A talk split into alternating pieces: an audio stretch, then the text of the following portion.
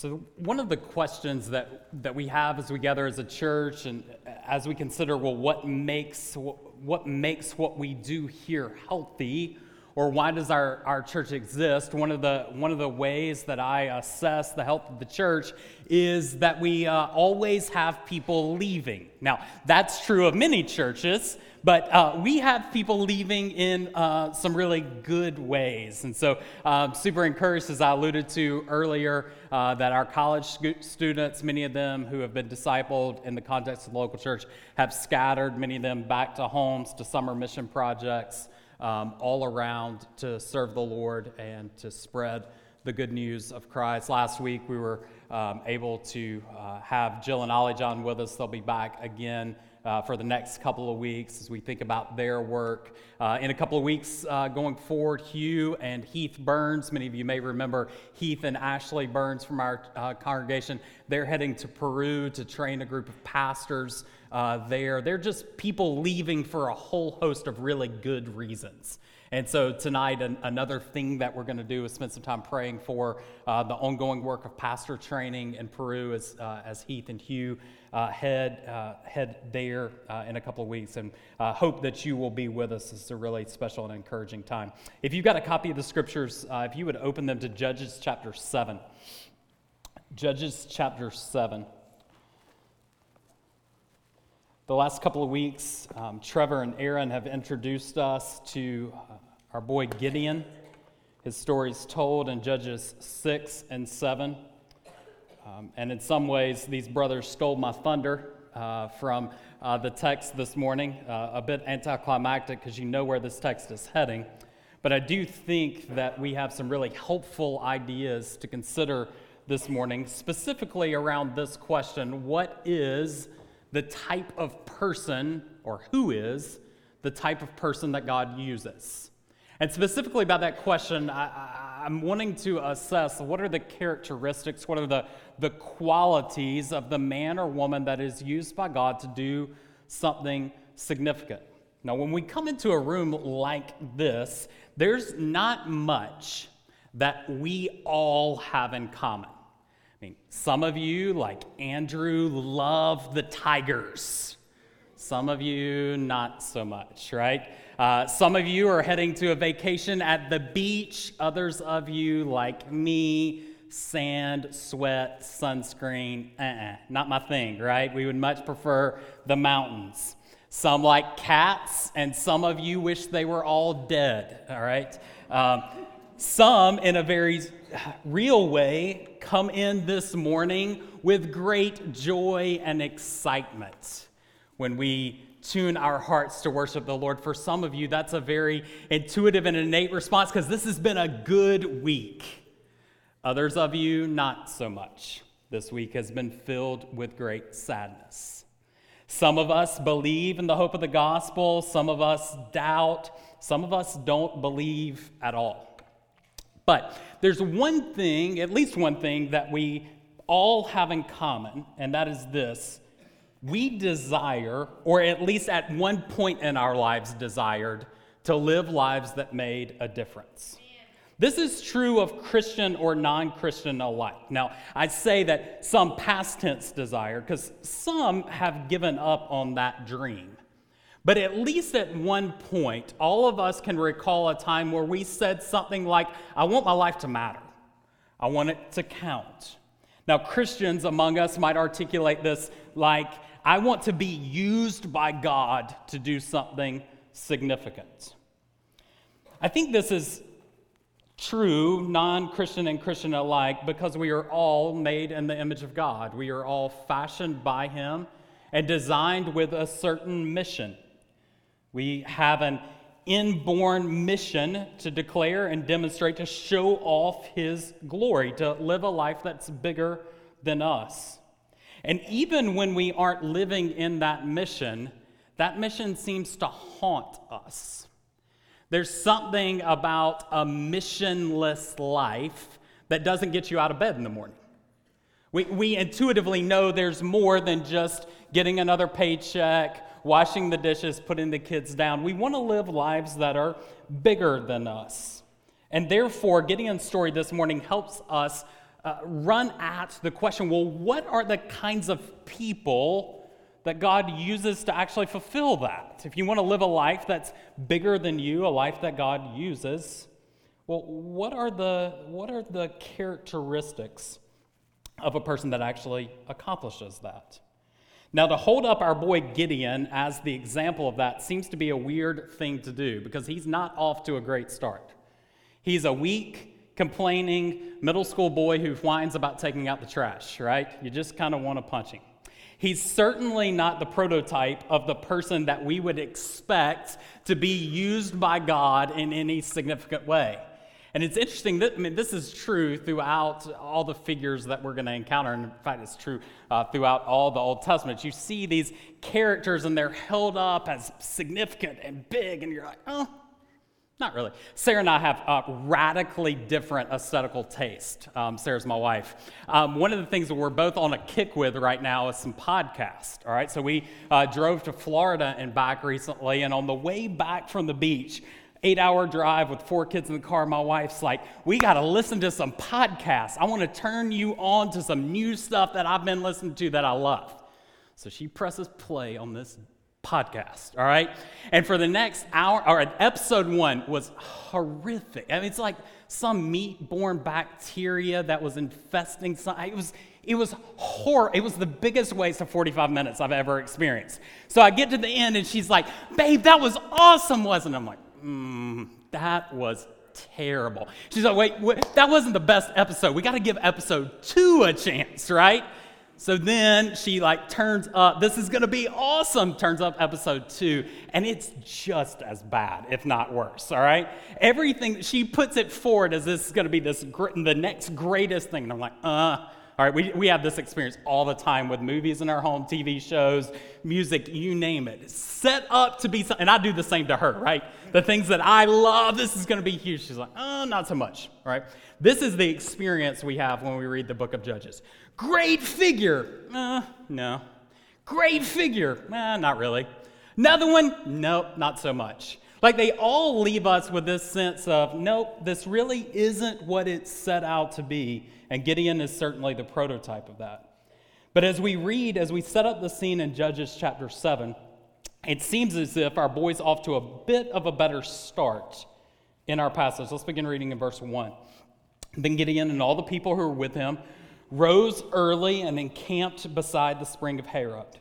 And the camp of Midian was north of them by the hill Moreh in the valley. So, as we pick up the story, Gideon at least seems to be in a different place. God's told him that he is going to use him to declare victory, to lead the Israelites to victory over the Midianites, over the pagan peoples in this place. And in contrast to our boy who's kind of fretful and excuse heavy, he makes some good moves in verse 1. First, he's up early. You don't get up early um, when you're dreading something, you typically get up early, you're ready to go. He's got 32,000 men. These dudes are following him for some reason, right? There's some people around him. And we at least see that he's positioned for success. We see that the Midianites are down in the valley. Good military strategy. Gideon's up top looking down at the enemy in the battle. He's positioned with men, with at least a little bit of energy, and with a good plan. But then, verse 2, the scene shifts again. The Lord says to Gideon, The people with you are too many for me to give the Midianites into their hand. I mean, this is a strange setup to the story, right? This is like the basketball coach saying, Boys, we're way too good. Like, we're going to work these guys. So I need three of you. We're going to play two on five today, all right? Just not going to happen. We're, we're just too good. There are too many for me to give the Midianites into your hand. Why? And then we're given the reason. Lest Israel boast over me, saying, My own hand has saved me. So, what's God's motive? God's motive is he knows that if there's that many people and they go into battle, the temptation is going to be for them to get to the end and flex their muscles thinking they did it. So he says, We got to do something about this. So, verse 3 Therefore, proclaim in the ears of the people, saying, Whoever is fearful and trembling, let him return home and hurry away from Mount Gilead. Then 22,000 of the people returned, and only 10,000 remained. Mean, what good is it if you have 32,000 men following you if 22,000 of them peace out on the first, uh, the first test, right? Now, God's continuing to declare victory over the Midianites. As we've seen throughout the Old Testament, the end has already been declared from the beginning. So the question for us isn't, is God going to win? The question is, what kind of people is he going to use to accomplish this victory? Is he going to use Gideon? And what about this ragtag assortment of people that we never know? Well, 22,000 of these people are not used by God because they tap out too early. They sell their Apple stock before it peaks, right? Why? Uh, the only motive we're given is they're fearful. And this is, a, this is a seemingly pretty good reason to not want to take some guys into battle. Fearful warriors are prone to do all types of silly things. So let's get rid of those who are fearful, leaving 10,000. And then the scene just gets downright strange in verse 4. The Lord said to Gideon, The people are still too many Take them down to the water, and I will test them for you there. And anyone of whom I say to you, This one shall go with you, shall go with you. And anyone of whom I say, This one shall not go with you, he shall not go with you. So he brought the people down to the water, and the Lord said to Gideon, Everyone who laps the water with his tongue, as a dog laps, you shall set by himself. Likewise, everyone who kneels down to drink. And the number of those who lapped, putting their hands to their mouth, was 300 men. But all the rest of the people knelt down to drink water. And the Lord said to Gideon, With the 300 men who lapped, I will save you and give the Midianites into your hand, and let all the others go, every man to his home. So Gideon's had some tests up to this point. And the sense as we pick up chapter 7 is this should be a ride off into the sunset scene. The Lord whittles down the army with fearful dissenters. And then we get this strange second refinement of the group. This is so strange that scholars debate what's going on here. In fact, many of them conclude that something's been lost in the translation of Judges 7 because it just doesn't seem to make any sense. Maybe the thought is that these 300 had less fear or some suggest that they had less aptitude. They just you know, dipped down and drank like a dog. Most conclude that this is an example of God glorifying himself by using the weak. Or, more specifically, just because they were the smallest number, right? So we're going to take two groups and we're going to divide them and we're going to take whichever the smallest group of those is because that smallest number is going to be the maximum glory for God. The bottom line of this isn't to try to discern, well, what's the reasoning behind all this, just to see this is God's test. He said, This is the way I'm going to divide the people, and He is as able to save with a few as He has with many. So, whatever the dividing line here is, he took the small group of 300 and chose them for reasons that we don't know, and perhaps even Gideon did not know, and said, I'm going to lead, allow you to lead these into battle. And, friends, isn't this much like God's work in our own lives?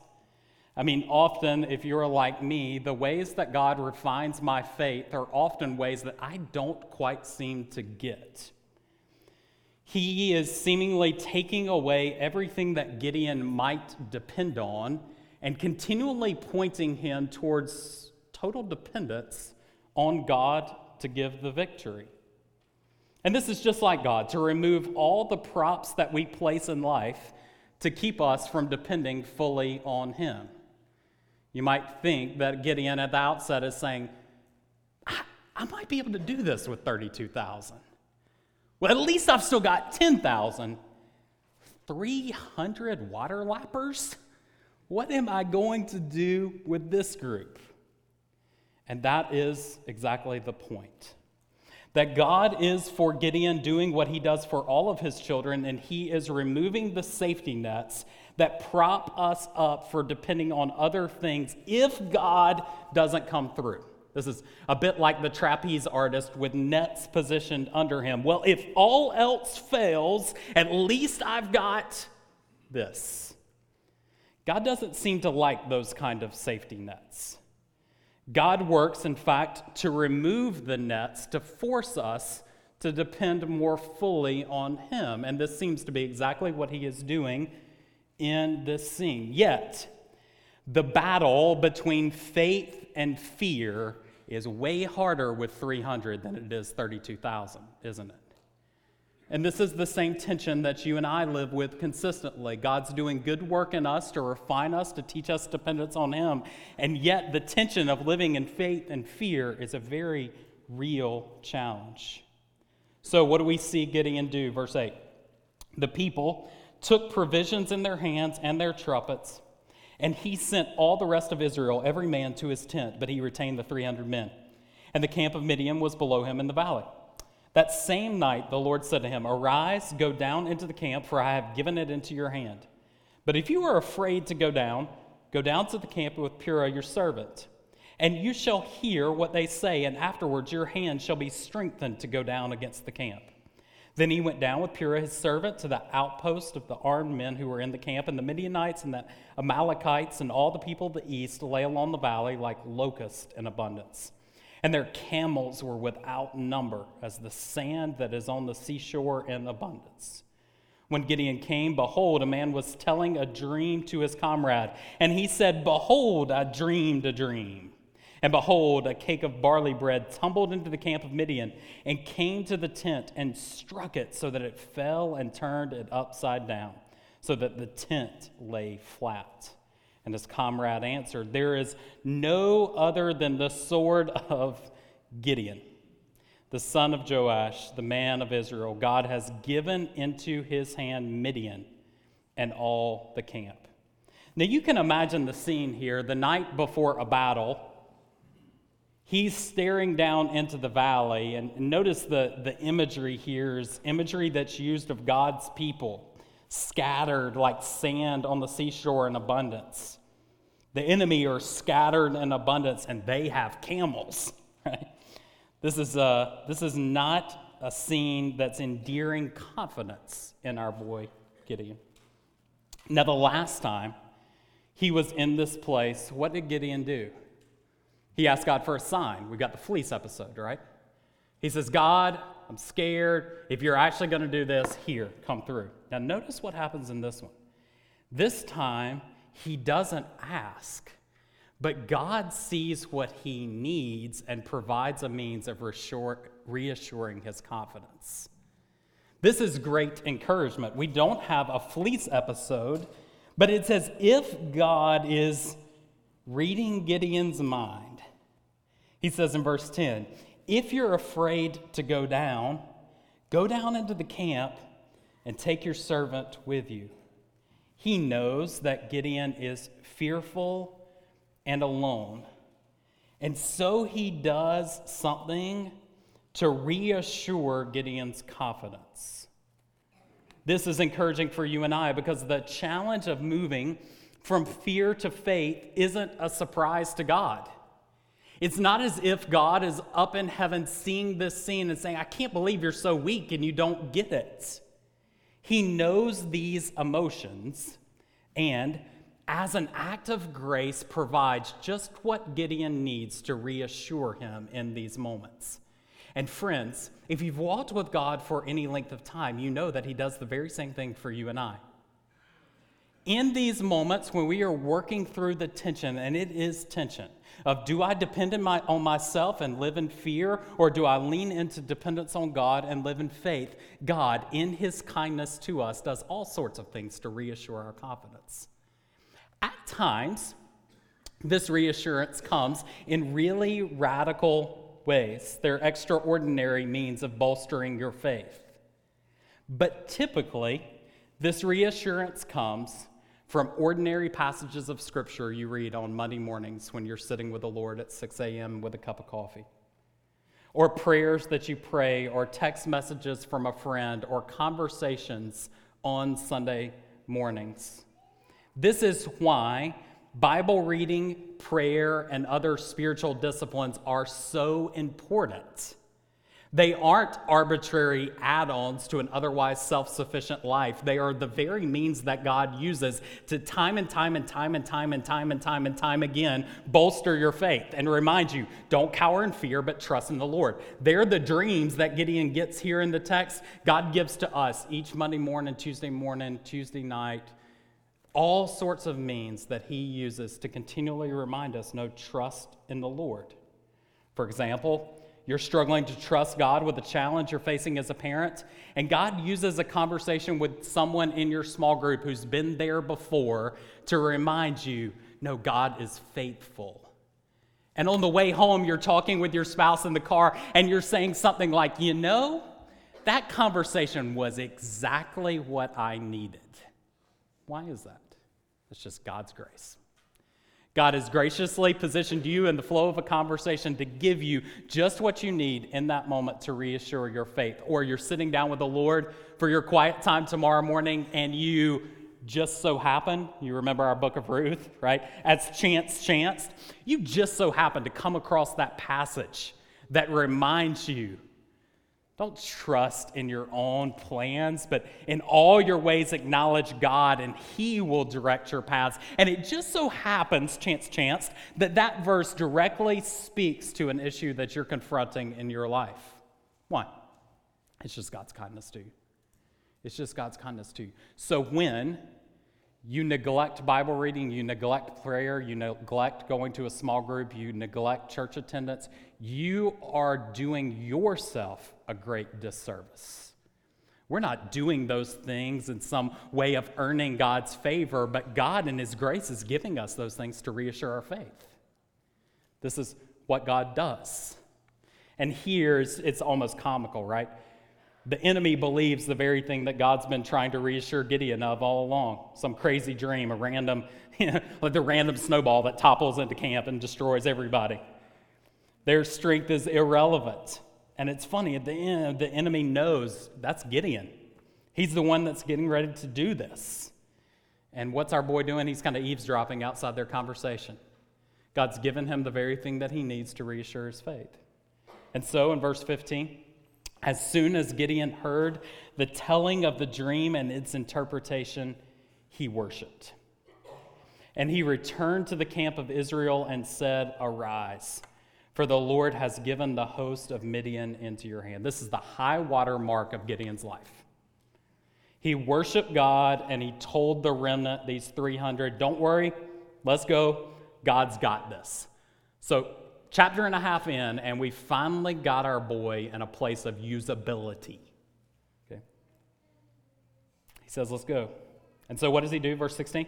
He divides the 300 men into three companies, and he put trumpets into their hands, all of them, and empty jars with torches inside the jars. And he said to them, Look at me and do likewise. And when I come to the outskirts of camp, do as I do. When I blow the trumpet, I and all you who are with me, then blow your trumpets also on every side of all the camp and shout for the Lord and for Gideon. It's amazing. Our boy Gideon actually starts to act like a leader. He does some really good things. God's faithfulness transforms him. He says, Here's the plan. We're way outnumbered, so we're going to sneak up on these boys at dark. We're going to come with some flashing light and some really loud noise. We're going to scare the bejeebers out of them, right? We're going to shout and we're going to take this camp. And notice what he says You watch me, the mark of a good leader. I'm going to lead you into this. Do what I do, follow my example. Did God know what Gideon could be?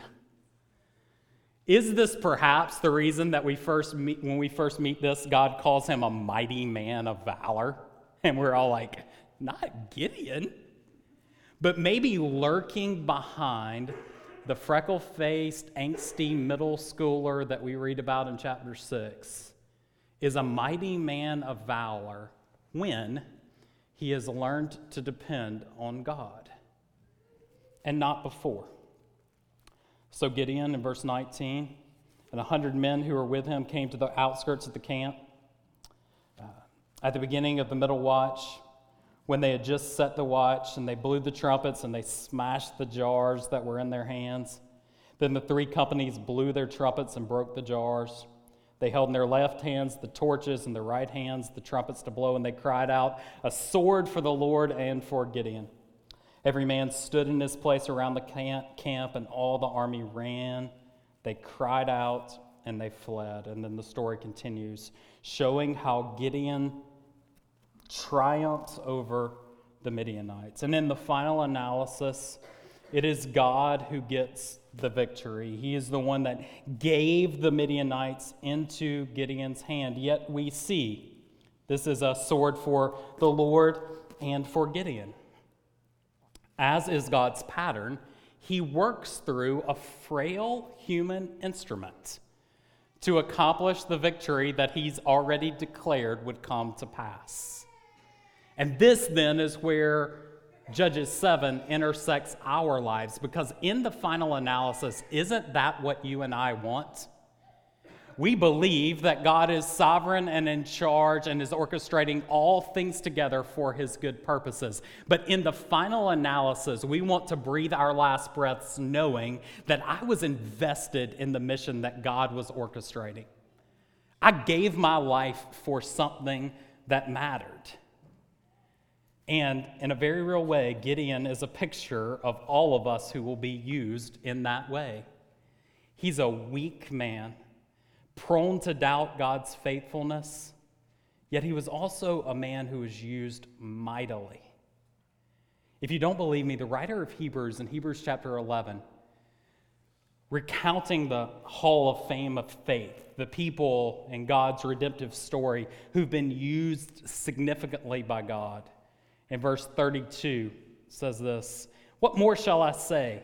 For time would fail me to tell Gideon and Barak and Samson, of David and Samuel, and of the prophets, who through faith conquered kingdoms, enforced justice, obtained promises, stopped the mouths of lions, quenched the power of fire, escaped the edge of the sword, were made strong out of weakness became mighty men in war and put foreign armies to flight. When the writer of Hebrews is looking out over the history of God's work with the people, he says, Gideon, that's an example of a boy that God used mightily. Who would have thunk, right? He was made strong. And I love this phrase in Hebrews 11 34. He was made strong out of weakness. So, from a human perspective, what made Gideon strong? What made him useful? The word we would put in that blank is not the word that any of you would draw up. The word the writer of Hebrews says, what made him useful is his weakness. And notice, what the writer is saying there is not, he was made strong, he was useful, in spite of his weakness, but he was made useful because of his weakness or in his weakness. Not that he outgrew the weakness, but he was made strong through it. So, if I were to summarize Gideon's life this way and apply it to mine, I would say this God uses those who live with childlike dependence. God uses those who live with childlike dependence. Now, this is counterintuitive for every fiber of the world that you and I live in. No one is running into a pre uh, to a job interview saying, "Hey, dude, just act like a kid. You'll crush it." Right? Do everything you can to be a child. But yet, when Jesus holds up his kingdom and says, What does it mean to follow me? He holds up a little kid and says, Lest you become like one of these, you can't enter the kingdom. Now, certainly, this doesn't mean that we want to be childish. Paul is going to write, We don't want to be children who are tossed to and fro by every deceitfulness and crafty scheme. We want to, in our thinking, be mature. But, and here's where I want to press us this morning adult thinking gospel awareness in Christ should produce childlike actions of dependence. This is the tension. So, growing in grace means growing in childlike dependence. Maturity equals humility. This is the economy of God's kingdom. So, what does this look like in really practical ways? Let me give you, let, me give you four, four practical applications, four ways to be a child. Four ways to be a child from the life of Gideon quickly.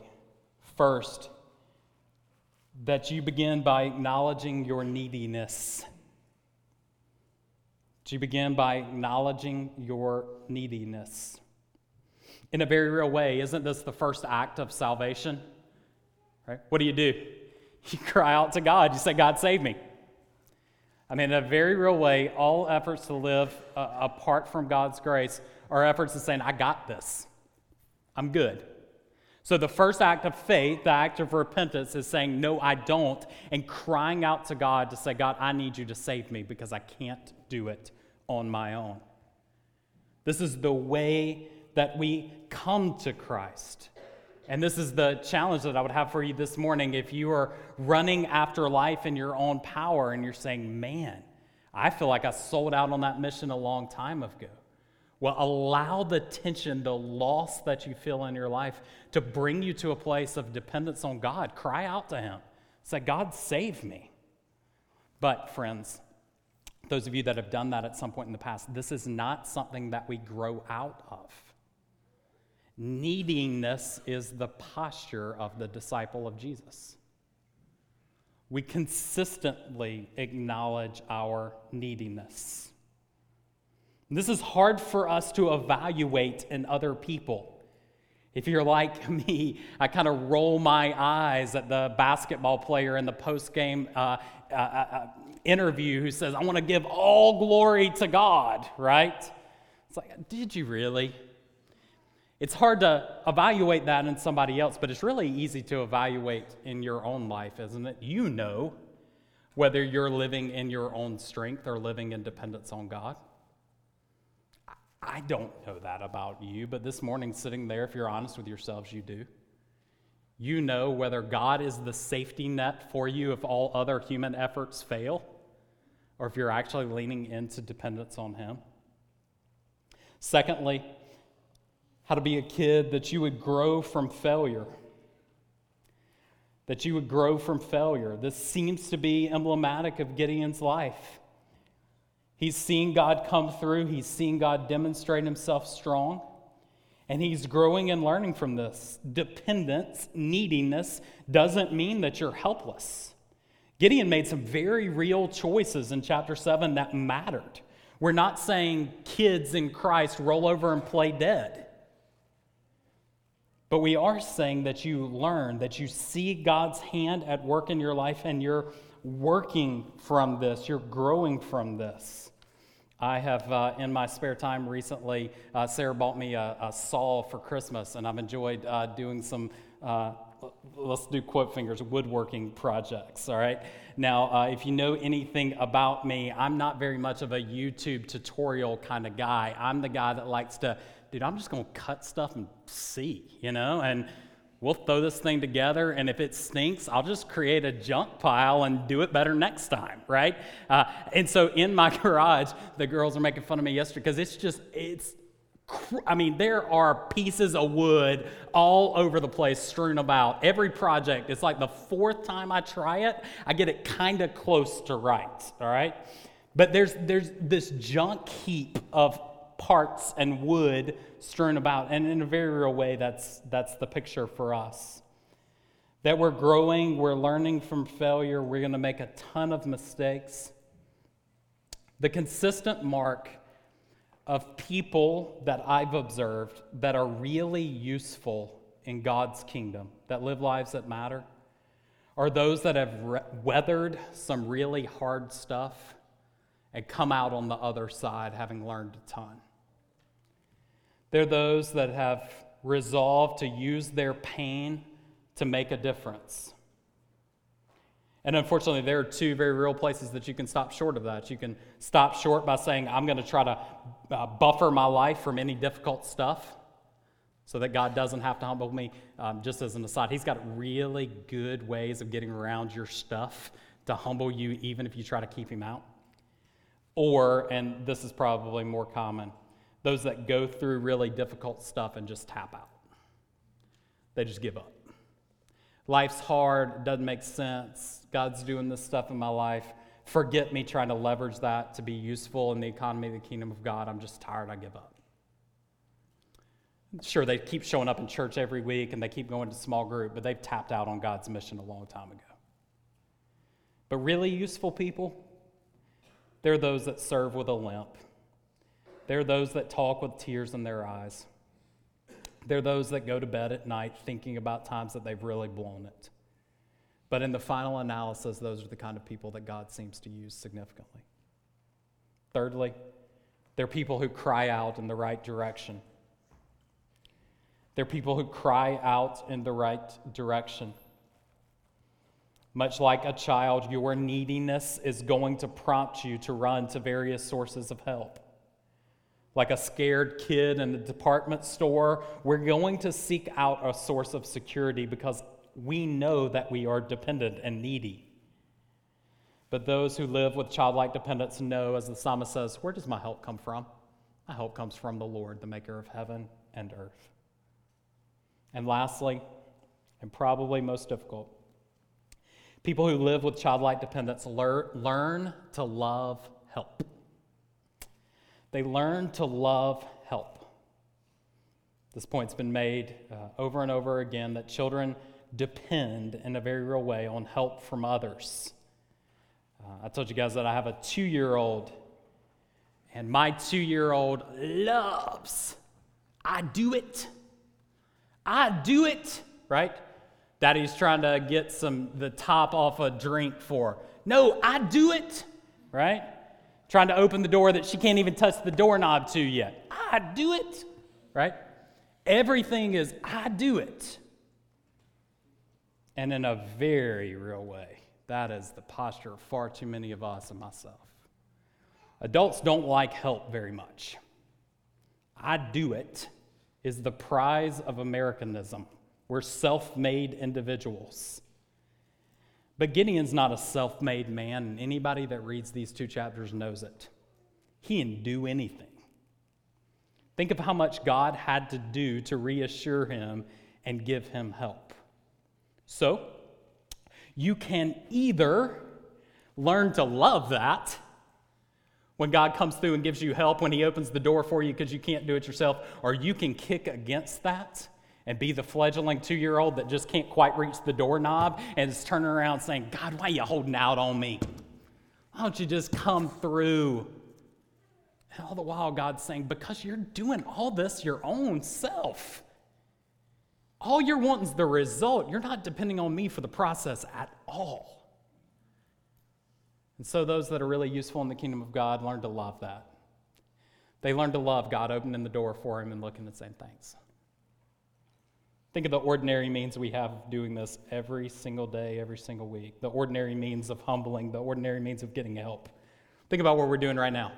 When else in your life do you listen to a 38 year old stand in front of you for 45 minutes and teach you about something? Pretty humbling for those of you in the room that have lived twice as long as I have, that have read the Bible for longer than I've been alive. This is an act of humbling, isn't it? It's an act of saying, I, I want to hear from God and respond. Think about what prayer is. Isn't prayer, by its very essence, an act of childhood dependence, childlike dependence? It is saying, God, I can't do this. Please act. Come through. So then, conversely, prayerlessness is an act of selfishness. It's an act of saying, I do it. Reading the Bible, what an act of humbling. I mean, think if an 80 year old saint who's read the same Bible for 50 years, read the same passage time and time again, what's he doing every time he opens his Bible? He's saying, God, I humble myself under your word. Or this morning, think of the act of humbling it is to come to the Lord's table. To come and have servers distribute bread and juice that are a picture of the self giving act of God. This very table represents for us the fact that you can't do it, and neither can I. And so, what did God do? He did the very th- thing that He does for Gideon. He saw that need and He met that need by sending Christ to be the wrath bearing substitute for your sins, for His body to be broken, His blood to be poured out. And as you take these elements this morning, you are reminding yourself in a very real way that you're a kid. You're wholly and completely dependent on God for your salvation. So, if that is true, why in the world would we live lives that are not wholly and completely dependent on God in every other way?